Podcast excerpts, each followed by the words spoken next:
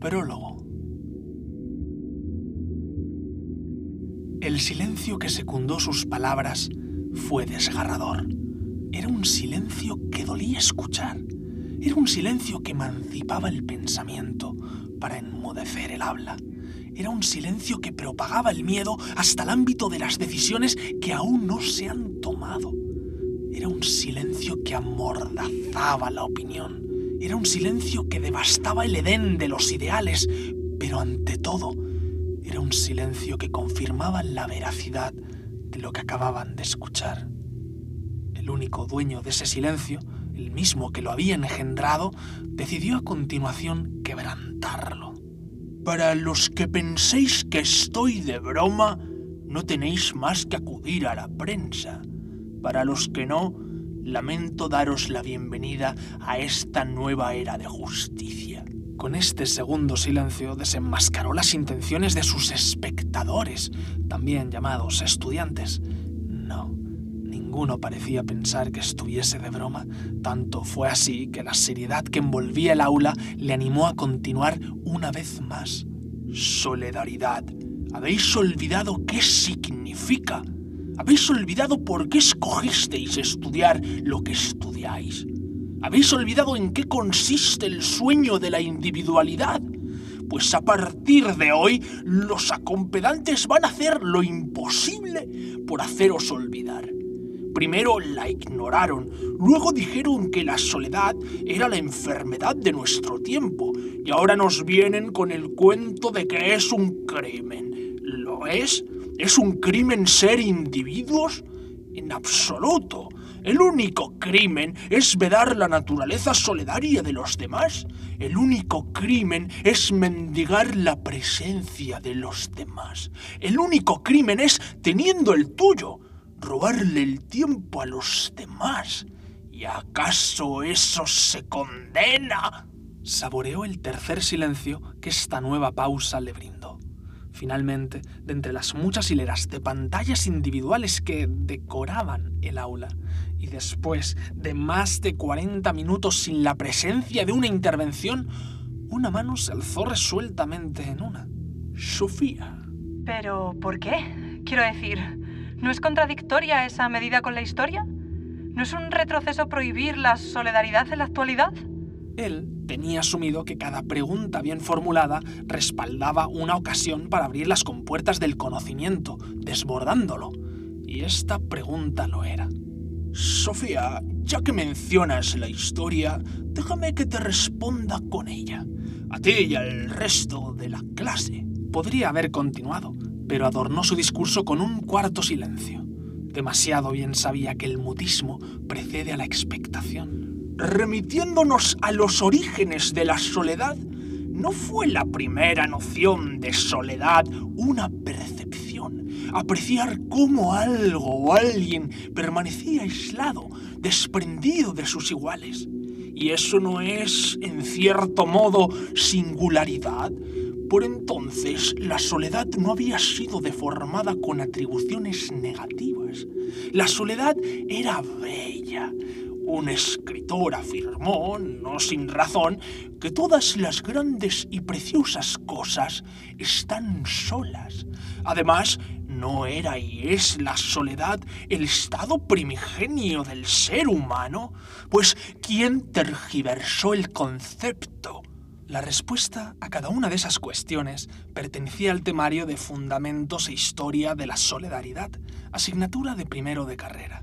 Aún así, los estudiantes sabían de antemano que este catedrático tenía la costumbre de responderse a sí mismo.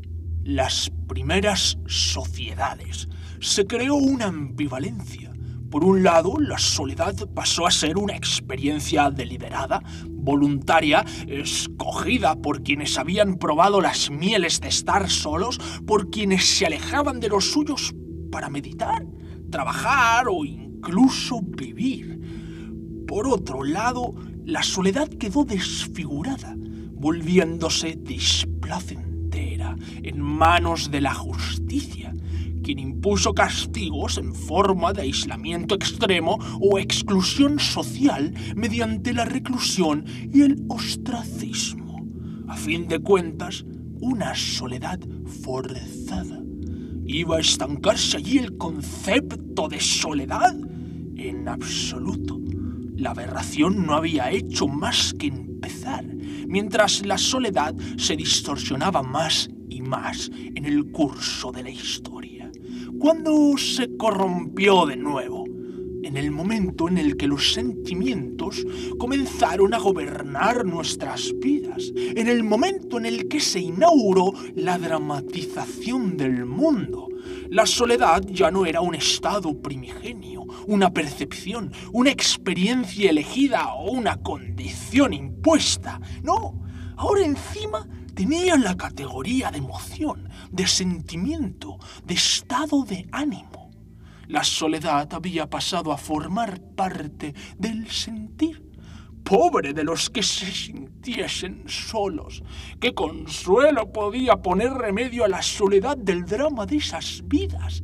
¿Qué sentido tenía el vivir con un corazón roto que rezumase soledad?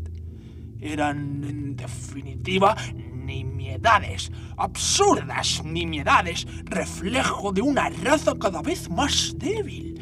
¿Y creéis que la teatralización de la soledad se detendría ahí? En absoluto. La modernidad corría frenéticamente, por lo que la soledad sensiblera se relegó a los amartelados y el resto al olvido. Pero llegó el siglo XX postulando la soledad como la carencia de compañía.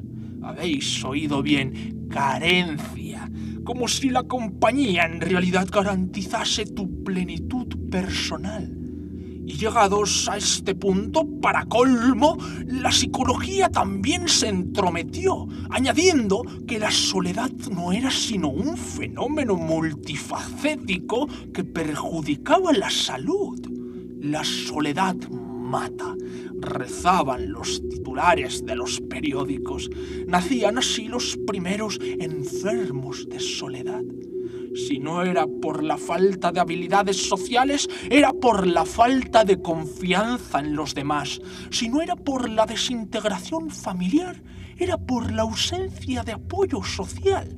Si no era por la muerte de tu pareja u otro ser querido, era por la jubilación. Si no era por el déficit de los valores, era por el sentimiento de inutilidad, de fracaso social.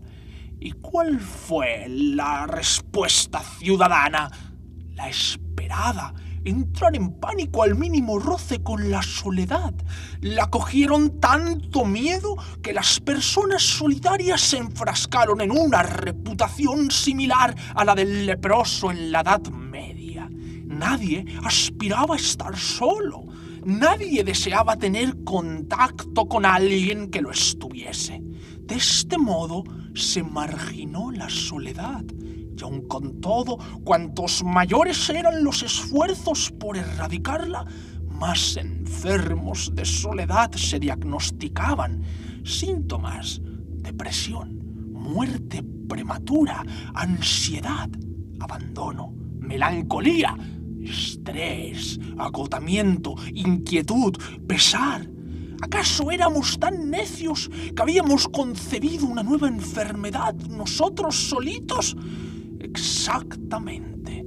En un inicio se la denominó virus social, pero era tal el panorama solitario que apenas comenzaba el segundo milenio y ya llegaba al nivel de epidemia. Así la llamaron también, la epidemia del siglo XXI. ¿Y qué ocurrió entonces? ser esta la parte de la historia que concernía sus vidas, qué mejor ocasión para regalar un quinto silencio. Entonces descubrimos no ya cómo curar la soledad, sino cómo transformarla en algo bueno, ni más ni menos. ¿Y a qué se debió ese descubrimiento? Muy sencillo aparecieron las primeras personas solitarias que no padecían ninguno de los supuestos síntomas de la soledad. En otras palabras, personas solitarias completamente sanas, personas que podían manipular la soledad sin lastimarse.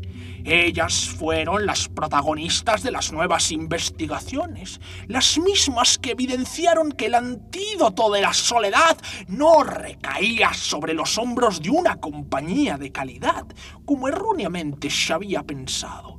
El antídoto de la soledad recaía sobre uno mismo. ¿Por qué a la hora de llenar el vacío interior con elementos exteriores todos los esfuerzos habían sido vanos? Porque los vacíos interiores se llenan desde dentro, no desde fuera, a través de uno mismo, no a través de los demás con la causa del problema ya localizada, con las miras puestas en cada cual, ¿Quién podía explicar por qué solo unos pocos portaban el peso de la soledad? Sí, las respuestas se escondieron, pero la evidencia siempre encuentra la forma de salir a la luz. Cuando lo hizo, os aseguro que dimos un salto agigantado en el progreso. ¿Y cuál fue la evidencia?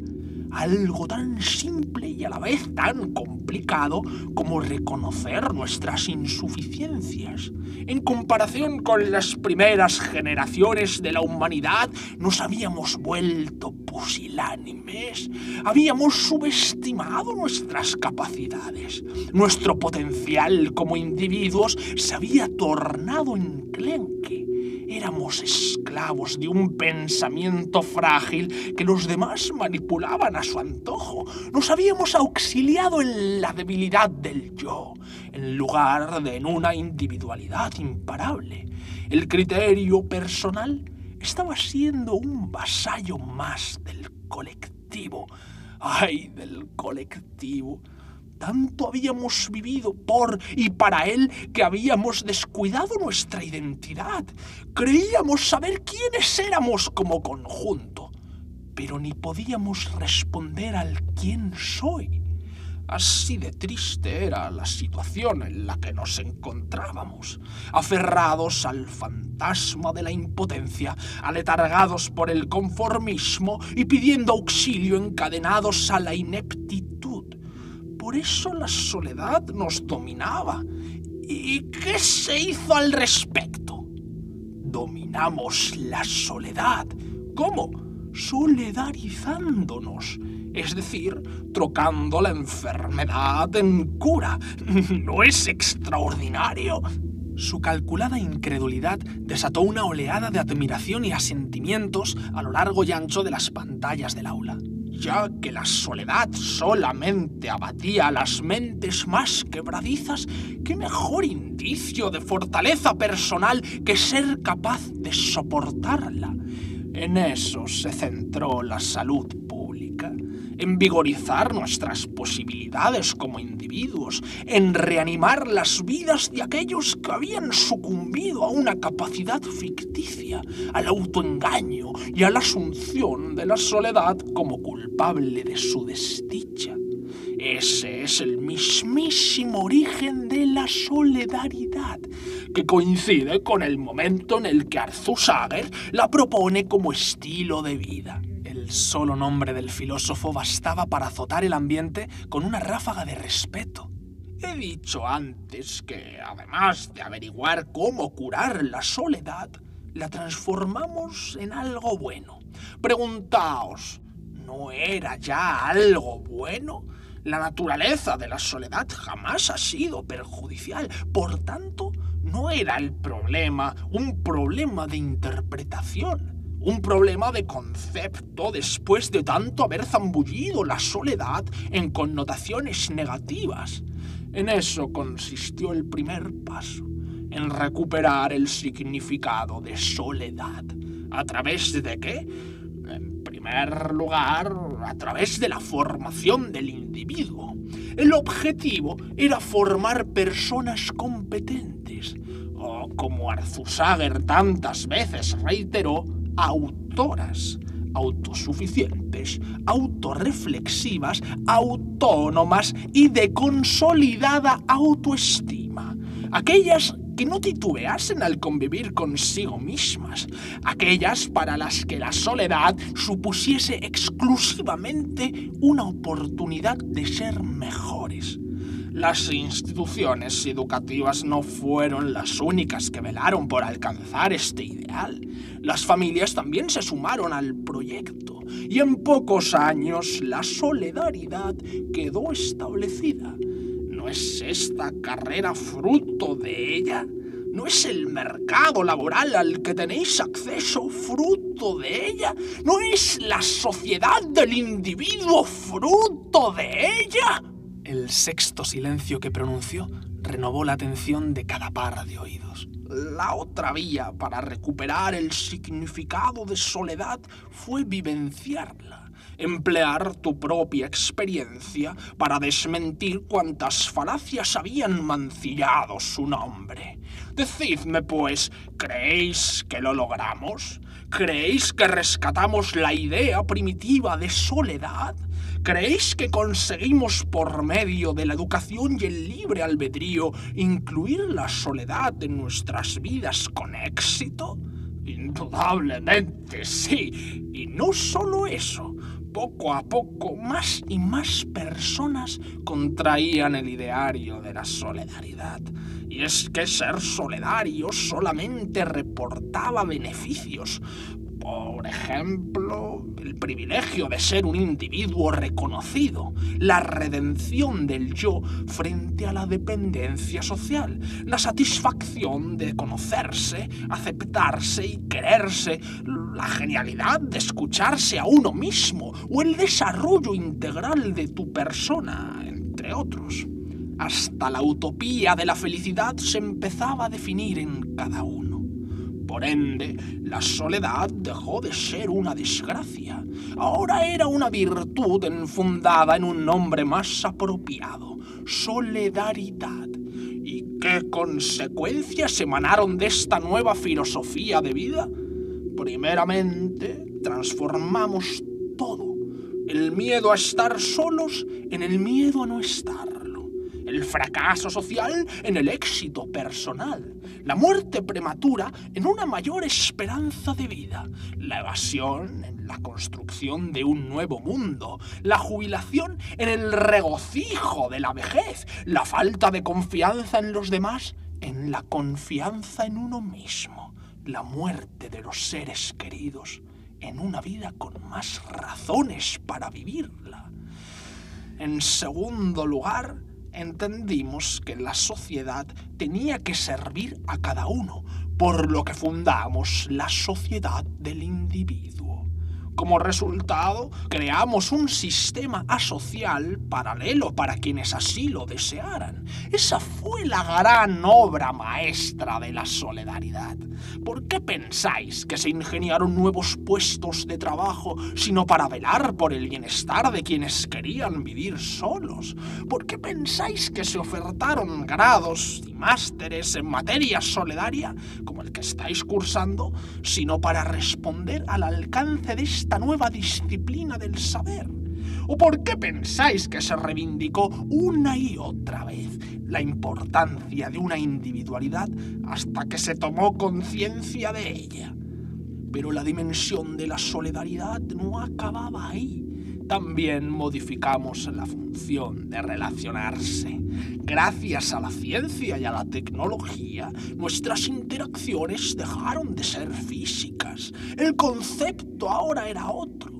Ya no era necesario relacionarse personalmente. Habíamos aprendido a estar solos. Nos gustaba estar solos. Anhelábamos estar solos.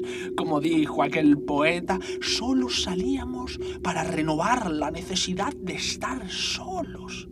De hecho, conforme crecías en el seno de tu familia, ibas comprendiendo que la realización o felicidad colectiva era un despropósito a menos que fuese posible porque cada cual supiese ser feliz como suma de felicidades individuales. Dicho de otro modo, nadie podía hacerte más feliz que tú mismo. Si habías nacido era para servirte Ante esto, ¿creéis que la solidaridad siguió teniendo acogida? Totalmente. Año tras año, para más gente cobraba sentido. Las estadísticas de satisfacción ciudadana se dispararon. La salud pública presenció un momento apoteósico todo apuntaba al inicio de una nueva era de la humanidad, la misma era que se ha ido afianzando hasta nuestros días. Solidaridad. Los hechos hablan por sí solos.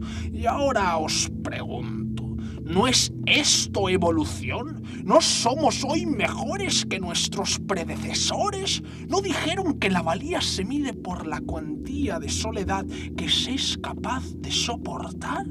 No es la primera vez en la historia en que somos mentalmente invencibles. Con lo cual se dirigió hacia la pantalla que había desencadenado su discurso. ¿Es contradictoria esa medida con la historia? ¿Es un retroceso prohibir la solidaridad en la actualidad? Espero haber respondido a tu Nadie era ajeno a su inclinación por los monólogos, y nadie mejor que sus estudiantes temía sus interminables respuestas. La noticia que les había comunicado al inicio de la sesión, no obstante, aún dejaba mucho que interpelar. Esa fue la razón por la que se deshiciese un silencio que todavía no había tenido lugar, la causante de que la intranquilidad persistiese en la atmósfera del aula, la misma por la que otra de las muchas pantallas arrojó una nueva duda. ¿Y por qué no se ha prohibido la solidaridad antes? Me refiero a por qué han esperado hasta ahora. Si los acompedantes nunca estuvieron de acuerdo con la solidaridad, ¿no habría sido más sensato intervenir antes? ¿De veras piensas que habría sido más sensato? Por un instante, el joven de esa pantalla había olvidado quién respondía a las preguntas. Antes de poder replicar, la voz del catedrático se lo recordó al enmudecer su contestación. Mm, vayamos a la esencia del asunto. Solidaridad. ¿Alguien me podría decir qué significa? Mientras el séptimo silencio cobraba forma en el aula, aferró una de las tizas lumínicas y trazó en el aire las tres palabras que aludiría a continuación. Libertad, intimidad individualidad. ¿Qué hace que estos tres términos sean los principios de la solidaridad?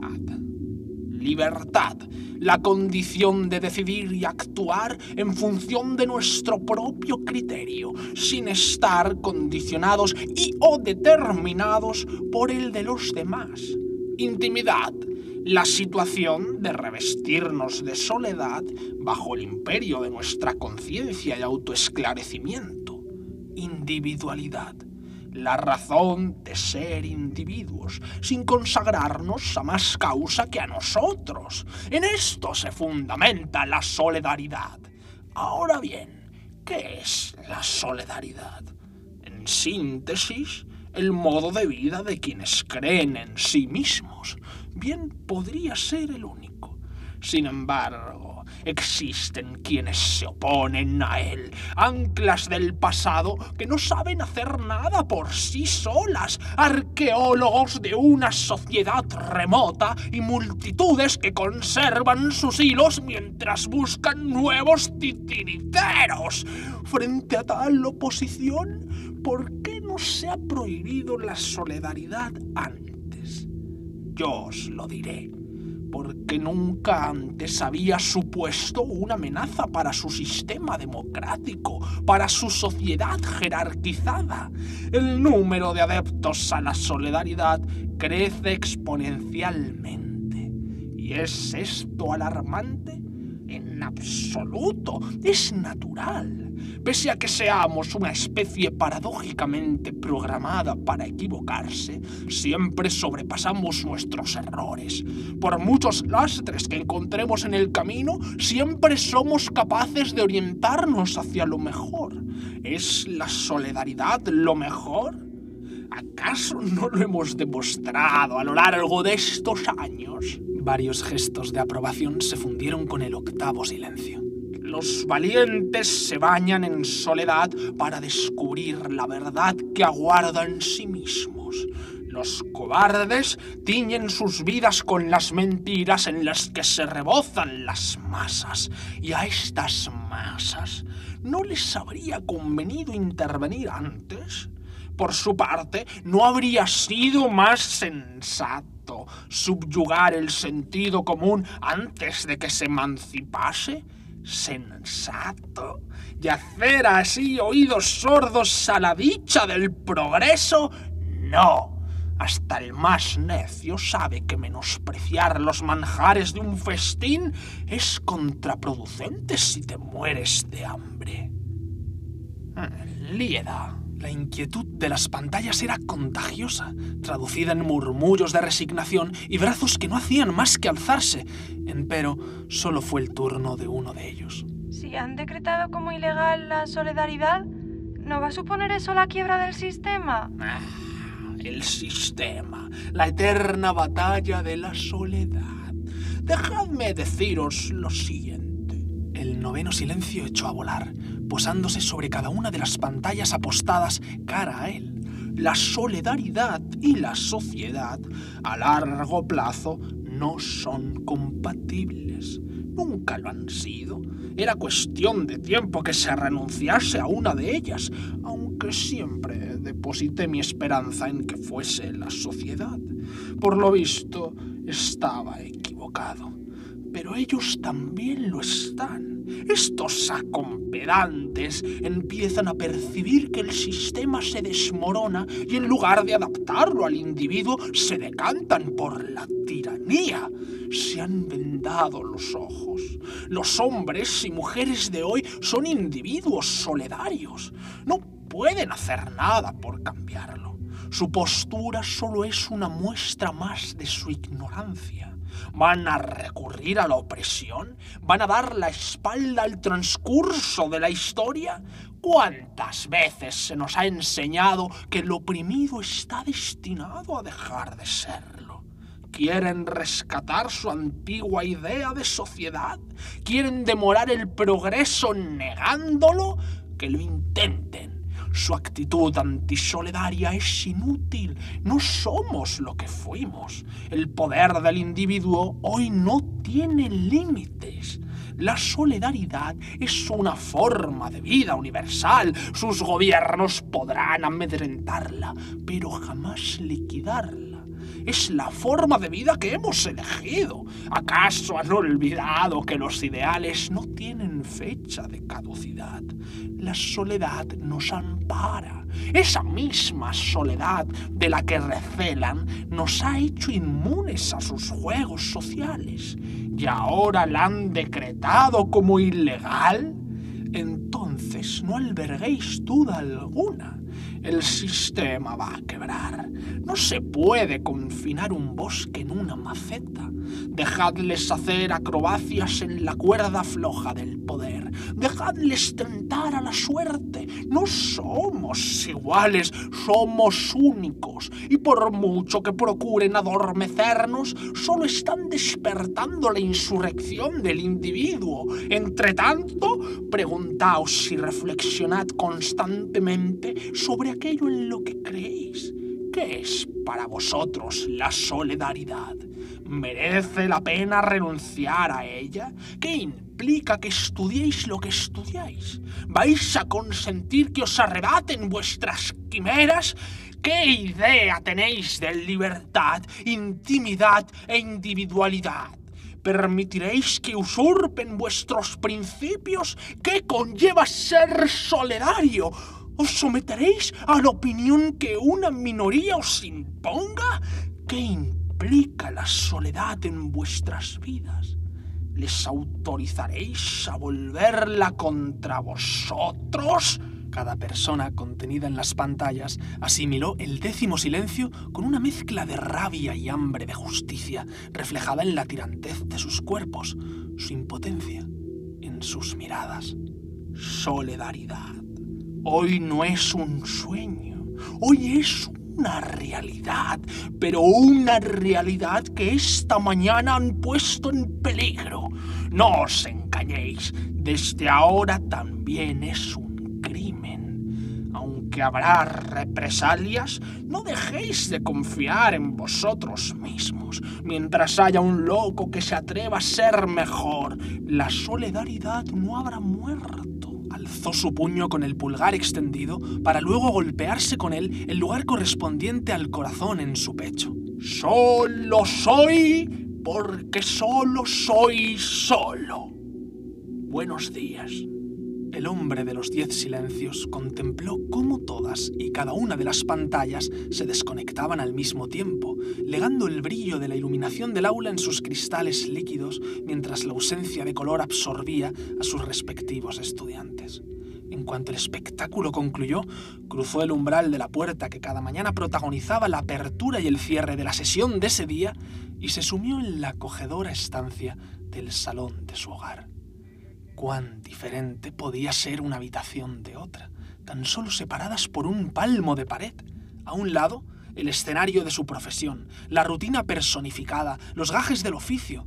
Al otro, el sabor a libertad, el oasis de la intimidad, la individualidad más deliciosa. Dos realidades tan dispares que parecía mentira que formasen parte de la vida de la misma persona. En una, él era el propietario del silencio.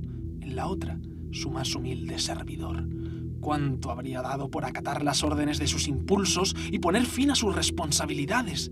Cuánto habría dado por abandonar la enseñanza en pro del aprendizaje que atesora la soledad.